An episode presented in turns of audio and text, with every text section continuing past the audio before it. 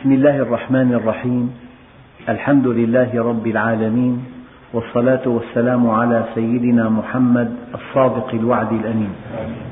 أيها الإخوة الكرام، مع الدرس 39 من دروس سورة النساء، ومع الآية 85، وهي قوله تعالى: فقاتل في سبيل الله. حكمة الله اقتضت أن يكون في الأرض حق وباطل، وخير وشر، وعدوان وسلام، ذلك أن الإنسان وهو المخلوق الأول أودعت فيه الشهوات، ثم منح العقل وأعطي المنهج، فينبغي أن يتبع المنهج وأن تمارس الشهوات وفق منهج الله، فإن لم يكن ذلك كذلك كان عدوان بين البشر. الإنسان في بجسمه دوافع إلى الطعام والشراب، إلى الجنس، إلى أشياء كثيرة، وهذه تحتاج إلى أموال، فحينما يتحرك بدوافع من شهوته من دون ضابط من منهج، من دون ضابط من قيم، فلا بد من أن يأخذ ما له وما ليس له. فالعدوان بين بني البشر والقتال بين بني البشر أساسه أن تأخذ ما ليس لك.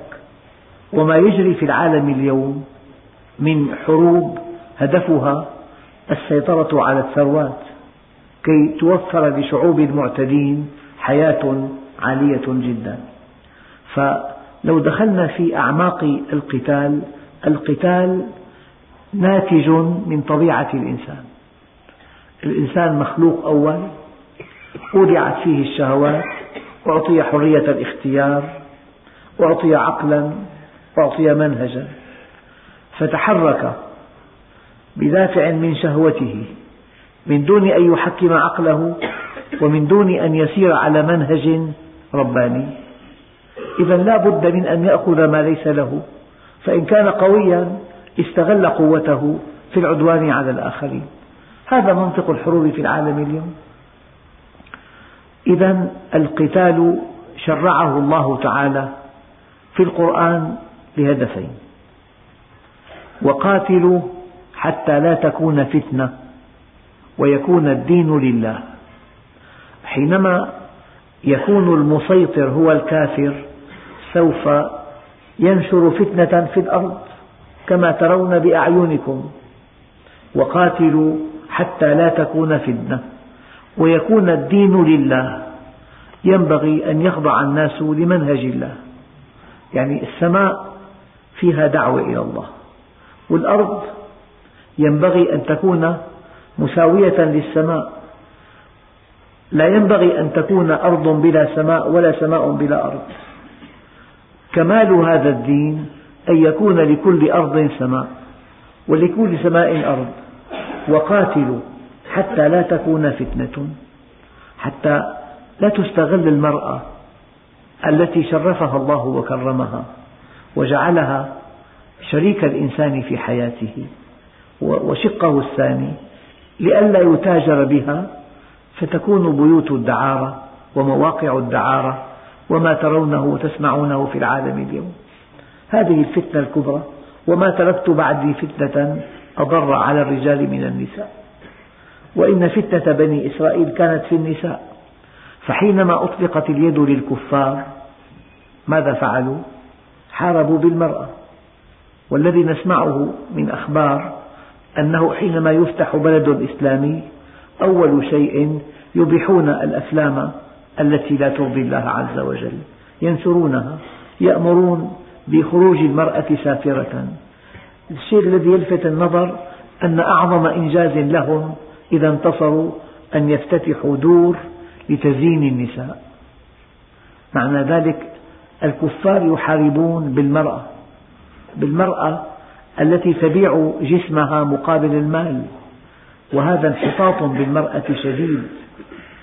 المرأة في الإسلام لها دور خطير: المرأة زوجة، والمرأة أم، والمرأة أخت، والمرأة بنت، ليس في الإسلام امرأة معشوقة. فقاتلوا حتى لا تكون فتنة ويكون الدين لله. وفي مبدأ آخر: قاتلوا الذين يقاتلونكم، فإذا قاتلك الكافر ينبغي أن تقاتله، كما يجري في فلسطين. قاتلوا الذين يقاتلونكم وقاتلوا حتى لا تكون فتنة ويكون الدين لله.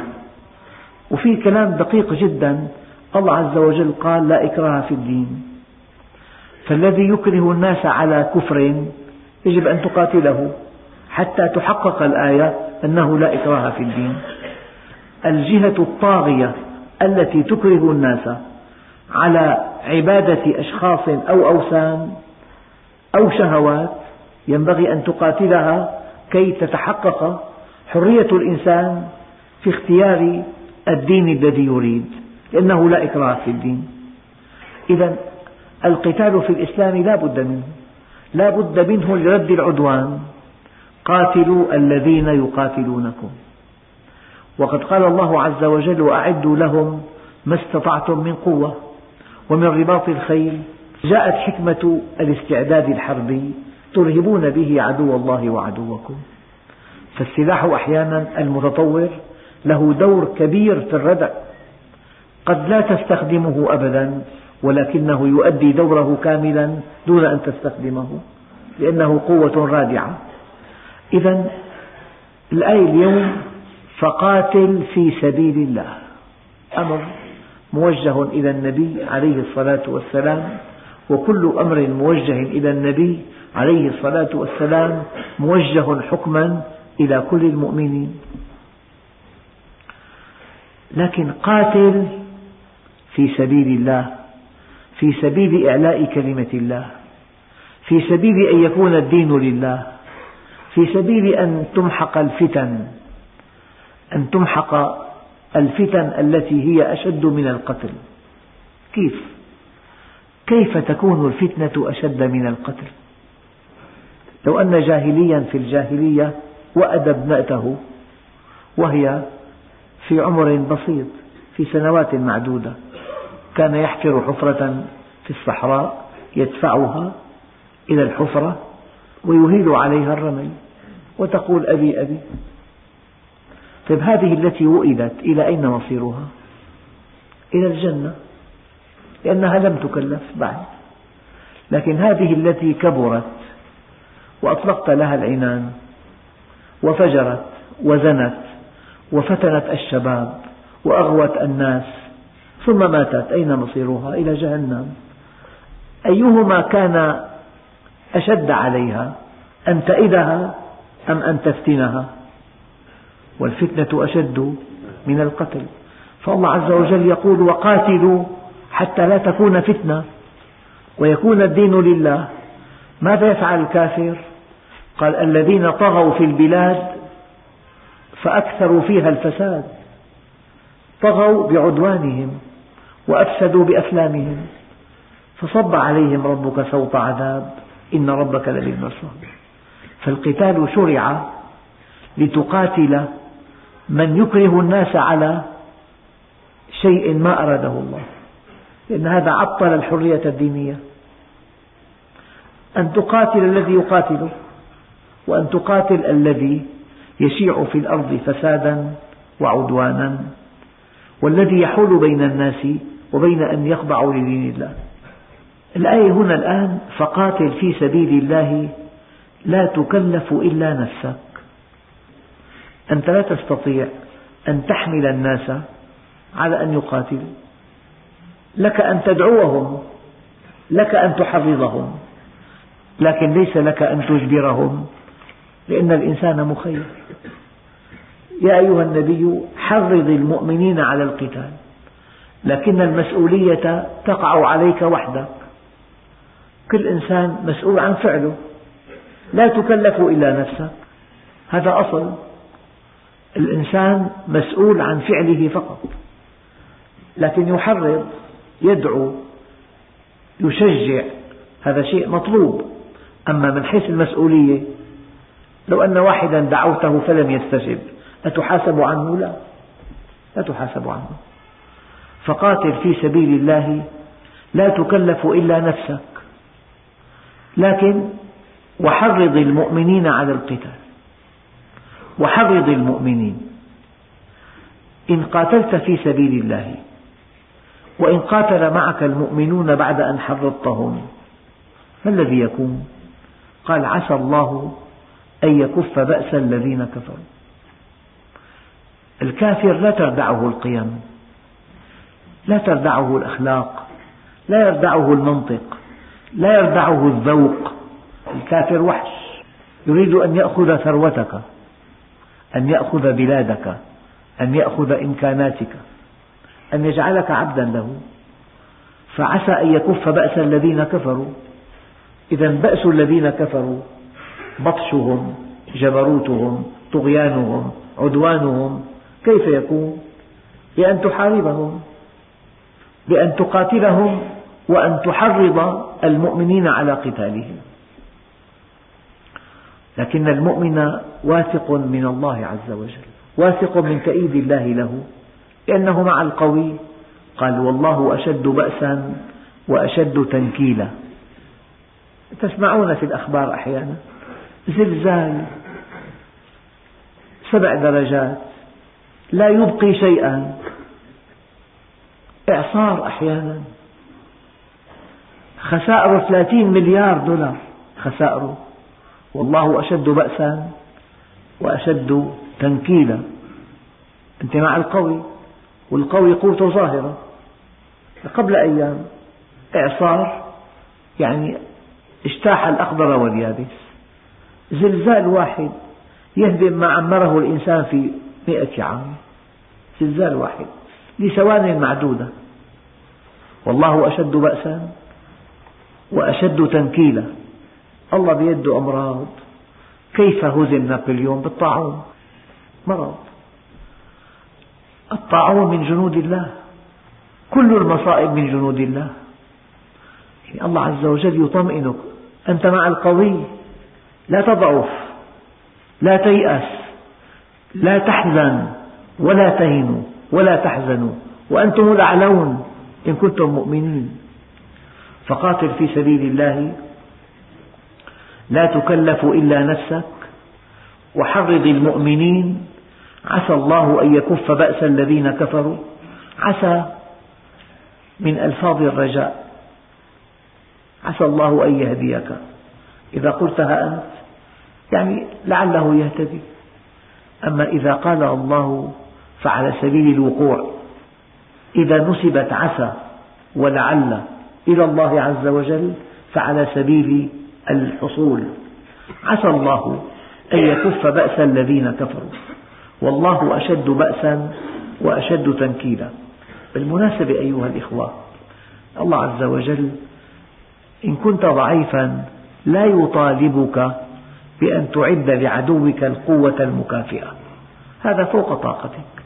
إن كنت ضعيفا ربما كلفت أن تعد للعدو القوة المتاحة.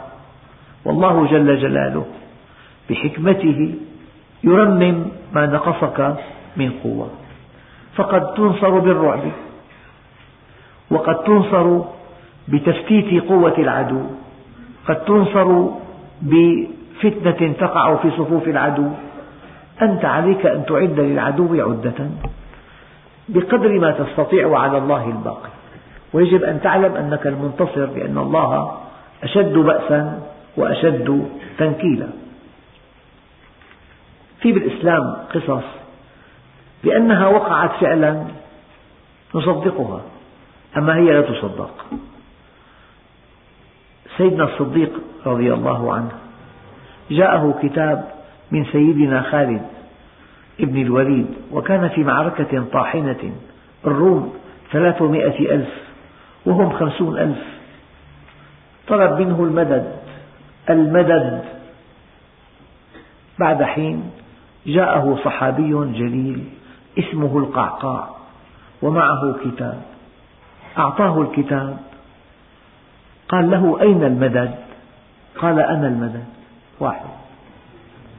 واحد فتح الكتاب قرأه، يقول له سيدنا الصديق: يا خالد لا تعجب أني بعثت لك بالقعقاع، فهو الذي بعث محمدا بالحق، إن جيشا فيه القعقاع لا يهزم. وانتصروا. وين مليار ومئتين مليون، مليار ومئتين مليون، أمرهم ليس بيدهم، ولا يقدمون ولا يؤخرون، ولا أحد يستمع إليهم. واحد. هذه الآية: قاتل في سبيل الله، لا تكلف إلا نفسك، لكن لك أن تحرض المؤمنين، عسى الله بهذا القتال أن يكف بأس الذين كفروا. شيء مما نقرأه في القرآن نراه أحيانا في الواقع، يعني أناس ضعاف، شاب ضعيف يزلزل كيان أمة قوية مستكبرة جبارة طاغية، شاب ضحى بحياته فزلزل كيان الغرب كله. نعم. استمعت إلى تصريح لضابط كبير في البنتاغون يقول: ماذا نفعل بهذه الطائرات العملاقة وهذه الصواريخ وهذه الأسلحة؟ لم يعد هناك عدو على مستوى دولة، العدو مواطن، إنسان واحد يقلقهم. يعني اختلف الوضع. حرب بين دول تكاد تنتهي بقيت بين إنسان مظلوم مقهور يضحي بحياته وبين قوة جبارة عاتية. أيها الإخوة، آية ثانية يقول الله عز وجل: من يشفع شفاعة حسنة يكن له نصيب منها، ومن يشفع شفاعة سيئة يكن له كفل منها، وكان الله على كل شيء مقيتا، يعني مقتدرا. أحيانا إنسان يتوسط في أمر ما، يترتب على هذه الوساطة دفع ضر أو جلب نفع. هذه حقيقة الشفاعة: ابتغاء لوجه الله تعالى. وحمل المؤمنين على القتال نوع من الشفاعة، يعني أنت تتوسط بين جهتين تقنع الأولى بالثانية، فإذا نجحت بهذه الشفاعة دفعت ضرا وجلبت خيرا، بدفع الضر وجلب الخير لك أجر كبير. فقال تعالى: من يشفع شفاعة حسنة، يعني في أمر مباح أو في أمر مطلوب أو في واجب ديني أو في فريضة دينية. من يشفع شفاعة حسنة يكن له نصيب منها. أما الشفاعة السيئة هي بخلاف المنهج. ومن يشفع شفاعة سيئة يكن له كفل منها. فإذا كنت وسيطا بين أداء عمل مشروع أو خدمة إنسانية أو تأمين رزق لطالب علم أو تأمين عمل لشاب ناشئ في طاعة الله أو لحل مشكلة أو لقضاء دين، يعني أبواب الشفاعات لا تعد ولا تحصى. فإذا كنت ممن يشفع شفاعة حسنة لك من هذه الشفاعات حصة كبيرة، لك نصيب كبير، أنت السبب.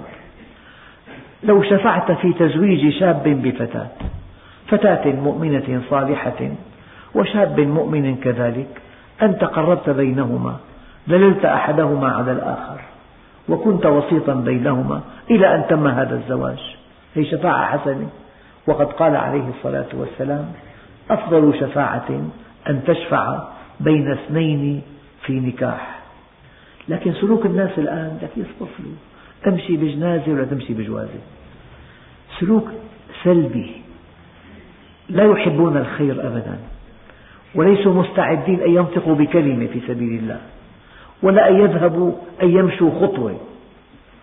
ورد بالأثر أنه من مشى بتزويج رجل بامرأة كان له بكل كلمة قالها وبكل خطوة خطاها عبادة سنة قام ليلها وصام نهارها. الناس يزهدون في الشفاعات الآن.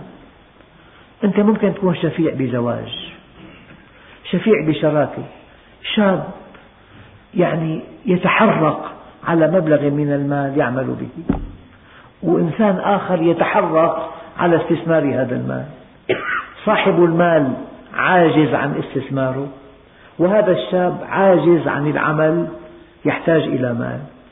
فإذا أنت أقنعت أنت صاحب المال أن يعطي هذا المال لهذا الشاب المؤمن، الشاب حلت مشكلته، وهذا الذي يملك المال حلت مشكلته، وأنت لك أجر. من يشفع شفاعة حسنة، شفعت في شركة حلت مشكلة صاحب المال ومشكلة العاطل عن العمل الشاب. لو شفعت في زواج أسست أسرة، حللت مشكلة أسرة عندها بنت لم تخطب حتى الآن، وحللت مشكلة شاب يبحث عن فتاة مؤمنة، وأنجب من هذه الأسرة أولاد صالحين، كل الخير بصحيفتك. أحيانا إنسان مسجون بخطأ مدني، أقام في بلد زيادة عن الحد، أودع في السجن وعليه مبلغ بسيط، أيام 2000 ليرة فقط، لا أحد يبحث عنه، فأنت شفعت لدى من هو مسؤول عن هذا العمل ودفعت عنه المبلغ وأطلقوا سراحه. هي شفاعة. أبواب الخير لا تعد ولا تحصى، كلها تحتاج إلى شفاعة.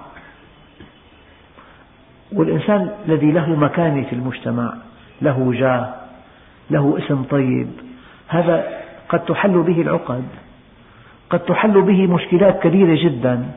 خصومات القضاء عمرها 10 سنوات تحل بجلستين من إنسان له كلمة في المجتمع. فكأن الله فتح لنا باب الشفاعة. من يشفع شفاعة حسنة. زوجان متخاصمان، الزوج امتلأ كرها لزوجته لأنها عنيدة، والزوجة امتلأت كرها لزوجها لأنه لم يسأل عنها، والأهل يغذون ابنتهم ضد زوجها، وأهل الزوج يغذون ابنهم ضد زوجته، والأولاد هم الضحية. فجئت أنت وزرت أحد البيتين وأقنعت الطرف بالطرف الآخر، وحسنت صورة الطرف الآخر، ولينت قلب الطرف الأول، فعقدت لقاء بينهما، ثم حلت المشكلة، فنعم الزوج بزوجته والزوجة بزوجها وفرح الأولاد. أنت ماذا فعلت؟ عملت أعظم عمل. الآن كم خصومة زوجية في البلد؟ بالألوف. كأني أسمع نصف من الزوجين متحاربين بالألوف. فإذا دخلت أنت شفيعا بين خصومة زوجية، بين خلاف بين شريكين، بين خلاف بين أبوين، بين خلاف بين أب وابنه، بين زوجة وزوجها، أبواب الشفاعة لا تعد ولا تحصى. يعني بين جار وجاره، يعني جاران صار في عدوان على سطح أحد البيوت، دخلا في القضاء 10 سنوات. مبالغ الدفع المدفوعة للمحامين لا تعد. جاء رجل صالح حل بينهما الإشكال، والدعاوى أسقطت كلها، وانتهى الأمر. فهذا باب من أبواب الخير كبير جدا. من يشفع شفاعة حسنة، يقرب زوجين، يقرب شريكين، يقرب جارين، يقرب أخوين، يقرب شقيقتين. الخير الذي حصل من هذه الشفاعة لك مثله إلى يوم القيامة. الخير الذي حصل بين هذين اللذين تشفعت بينهما لك مثل الأجر الذي نال كل منهما. كان عليه الصلاة والسلام إذا أتاه طالب حاجة أقبل على جلسائه فقال: اشفعوا تؤجروا، اشفعوا تؤجروا. وعن ابن عباس رضي الله عنهما في قصة بريرة، النبي الكريم سأل زوجة ترفض زوجها، قال: لو راجعته. هي صحابية. قالت له: يا رسول الله أتأمرني؟ يعني إن أمرتني أمرك مطاع. قال لا، إنما أنا شفيع. قالت لا حاجة لي به، يعني معنى النبي تدخل شخصيا في مشكلة زوجية. الحقيقة الحكم الشرعي أنه ما يجوز في الدين أن يشفع فيه فهو شفاعة حسنة، وما لا يجوز أن يشفع فيه فهو شفاعة سيئة. يعني مثلا صار في عدوان جنسي وأودع المعتدي في السجن، هذا له عقاب بالإسلام كبير جدا، قد يصل إلى القتل. فأنت بكل طاقتك عند قاضي التحقيق وعند القاضي وعند تريد أن تخرجه من السجن، هذه شفاعة سيئة، لأنك تشفع في حد، تشفع في معصية. كما أنني أحببكم بالشفاعة يجب أن أخوفكم أشد التخويف من أن تشفع في أمر باطل، في تعطيل حد من حدود الله. يعني حب رسول الله، حبه سيدنا أسامة بن زيد لما تشفع للنبي في شأن المخزومية التي سرقت، غضب النبي أشد الغضب، قال يا أسامة أتشفع في حد من حدود الله؟ إنما أهلك بني إسرائيل أنهم كانوا إذا سرق فيهم الشريف تركوه، وإذا سرق فيهم الضعيف أقاموا عليه الحد، ويم الله لو أن فاطمة بنت محمد سرقت لقطعت يدها. فكما أن الله سبحانه وتعالى حببنا وشجعنا بالشفاعة الحسنة، حذرنا من الشفاعة السيئة. لا تشفع في معصية ولا في حد. أيضا من يشفع شفاعة حسنة كان له فيها أجر وإن لم يشفع. الآن دققوا، ما قال من يشفع شفاعة حسنة، الفرق بين شفع وشفع. شفع طلب، أما شفع قبل طلبه. الحديث أو الآية لم تكن تريد من يشفع شفاعة حسنة، لا، من يشفع. شفع يشفع فعل ثلاثي، يعني أنت لمجرد أن تذهب إلى زيد تقول له هذا الإنسان عندك مظلوم، وأنا أقترح عليك أن ترفع عنه الظلم، ولك عند الله أجر كبير، وأنا أطلب منك ذلك. رفض، أجرك ثابت ولو رفض. من يشفع، لأنه ما قال من يشفع شفاعة حسنة، هذه دقة اللغة.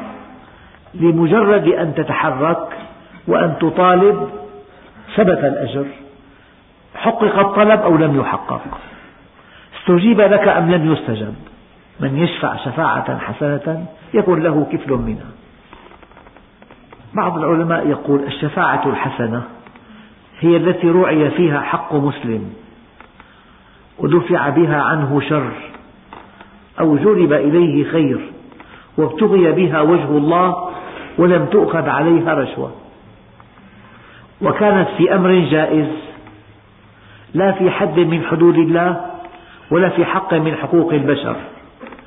هذه الشفاعة واجبة على كل مسلم كي تراعي بها حق امرئ مسلم، تدفع بها عنه شرا، تجلب له فيها نفعا، تبتغي بها وجه الله، لا تأخذ عليها رشوة، وفي أمر جائز لا في حد من حدود الله ولا في حق من حقوق البشر.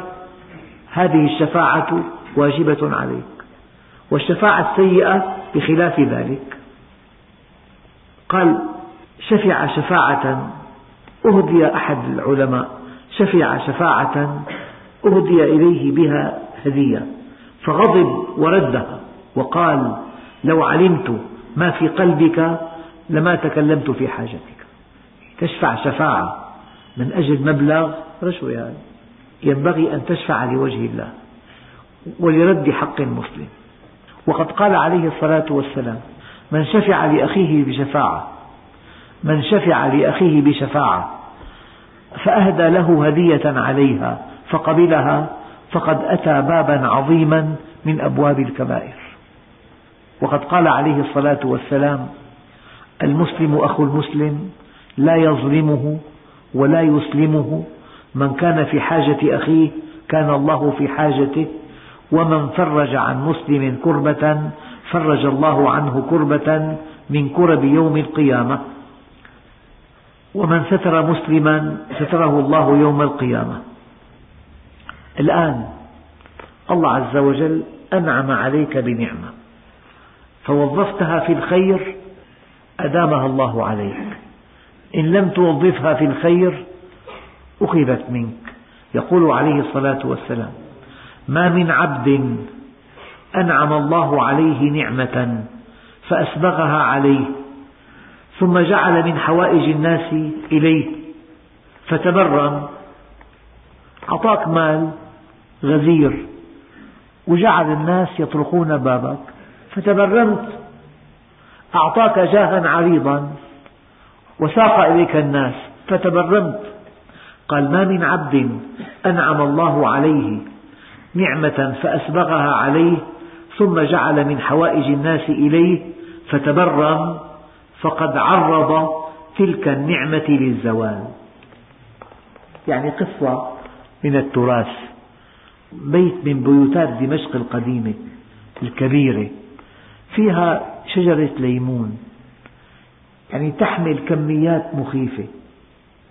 عجيب أمر الليمونة، ما من إنسان في هذا الحي يطرق هذا البيت لأخذ حبة ليمون إلا ويلبى طلبه، يعني 400-500 حبة تحمل. وأي إنسان طرق هالبيت في وقت عصيب في ليل مريض يعطى. هذه الجدة صاحبة البيت الصالحة توفيت، بقي في البيت كنته. طرق الباب مرة فرفضت، طرق الباب فرفضت، الشجرة يبست وماتت. قصة واقعية لكنها معبرة. الله أعطاك جاه، وضعك بمنصب رفيع، وبيدك حل مشاكل المسلمين. جاءك الناس إلى البيت وإلى المكتب زرافات ووحدان، تبرمت بهم، أغلقت بابك دونهم. بالوزارة الثانية ما بيطلع اسمك، تزاح عن هذا المنصب.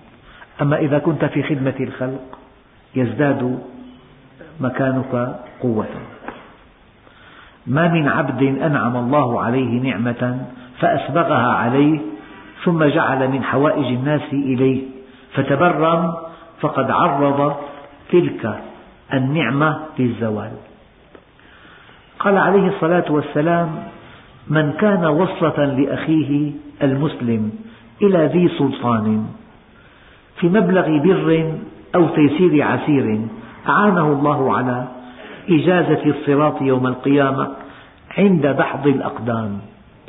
يعني أنت لك صاحب بمركز حساس، وفي مسلم له عند صاحب هذا المركز مشكلة وهو مظلوم، لكن ضعيف هذا المسلم، فذهبت أنت إليه فرحب بك وأكرمك. قلت له: هذه قصة فلان. قال لك: على العين والرأس حلت. خرجت أنت. قال: من كان وصلة لأخيه المسلم إلى ذي سلطان في مبلغ بر. السلوك المعاصر يقول لك: والله هو صاحبي لكن أنا ما عودت نفسي أبذل ما وجهي له أبدا، تعذرني. ما بيرضى. هو قضية في حق، إحقاق حق، رأب صدأ، حل مشكلة، إنقاذ أسرة. لك أنا لا يمكن أطلب منه شغلة شخصية، هي مؤلك لمسلم، ما بيقبل. قال: من كان وسطا لأخيه المسلم إلى ذي سلطان في مبلغ بر أو تيسير عسير أعانه الله على إجازة الصراط يوم القيامة عند بحض الأقدام. وفي رواية: رفعه الله في الدرجات العلى في الجنة. الآن إن من موجبات المغفرة، من موجبات المغفرة إدخال السرور على أخيك المسلم. يعني أيام بيكون إنسان معين بمكان بعيد وله أهل وأولاد، والذي بأمره النقل صديقك فذهبت إليه وكلمته في شأن نقله إلى بلده، نقل، صار الأب بين أولاده، أدخلت على هذه الأسرة كل السرور، لك أجر كبير. أنت من موجبات المغفرة إدخالك السرور على أخيك المسلم. في رواية أخرى: أفضل الأعمال إدخال السرور على المؤمن، أفضل عمل. أيها الإخوة، بقي شيء في هذا الدرس: من يشفع شفاعة حسنة يكن له نصيب منها. النصيب يعني سهم، حصة. ومن يشفع شفاعة سيئة يكن له كفل منها، فالكفالة فيها دفع، أما النصيب في قبض. لك نصيب أنت معنا 30%، هاتوا أعطوني المبلغ، أما أنت كفلان فلان تعلمون. فالله عز وجل ذكر الكفالة مع الشفاعة السيئة. عد للمليون قبل ما تكون وسيط في منكر، في معصية، في خلوة. يعني أيام أنت شخص بده يعمل محل تزيين للنساء، والرجل فاسق فاجر بده رخصة، لكن والذي يمنع رخص صاحبك توسطت له وأعطى رخصة.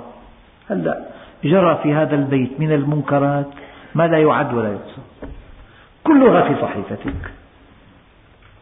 لو توسعنا أكثر، يعني واحد عنده بيت مسكره لا يؤجره، وشخص فاسق فاجر يريد أن يستأجره لشيء لا يرضي الله، وأنت توسطت بأن يؤجره هذا البيت، أجر البيت وجرت فيه المنكرات كلها في صحيفتك. فقبل ما تتوسط عدل المليار، ينبغي أن تتوسط لمؤمن، لمؤمن ملتزم، لمؤمن لا يعصي الله عز وجل. والذي شاع الآن البيت يؤجر مفروش، الليلة ب10,000، ليلة واحدة. طيب الشيرتون 5,000، هذا في مشكلة. هون مو قضية بيت للنوم لغير النوم، أنا ما دخلني، يصطفلوا برقبتهم إن شاء الله. لا، مسؤول أنت، ما يجري في هذا البيت تحاسب عنه. هذا المبلغ ليس نظير نوم، نظير فاحشة، إذا أنت مسؤول. والله أيها الإخوة، أنا أقول لكم إلى درجة أن صاحب مكتبة في كتب فيها ضلالات، إذا باع هذه الكتب له وزر كبير، شيء خطير. مكتبة فيها مجلات فاضحة، فيها قصص جنسية، فيها أدب إباحي، فيها كتب فيها ضلالات، فيها فساد عقيدة، فيها إنكار السنة. أخي كتب هي شو ذنبي أنا؟ لا، كل كتاب تشتريه وتبيعه أنت بهذا وسيط، فيه ضلالات أو فيه إباحية أنت محاسب عنه. أبلغ من ذلك، الآن شاعت أماكن محلات الأقراص المدمجة، تلاقي رجل بيصلي بالجامع، مطلوب الأفلام الإباحية ببيعها، هذا عملي، هذا تحاسب عنه.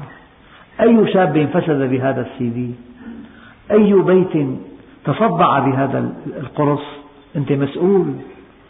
النبي قال: شيبتني هود. ما الذي شيبه في هود؟ آية واحدة: فاستقم كما أمرت.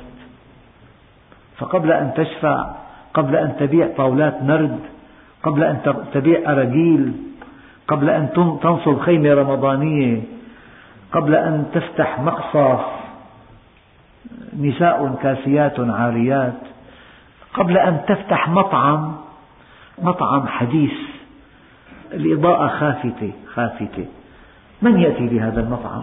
من معه صاحبة يأتي بها إلى هذا المطعم، وأنت مطعم؟ لا، مو مطعم، هذا ليس مطعما. ففي أشياء لا تعد ولا تحصى. من يشفع شفاعة حسنة يكن له نصيب منها، ومن يشفع شفاعة سيئة يكن له كفل منها.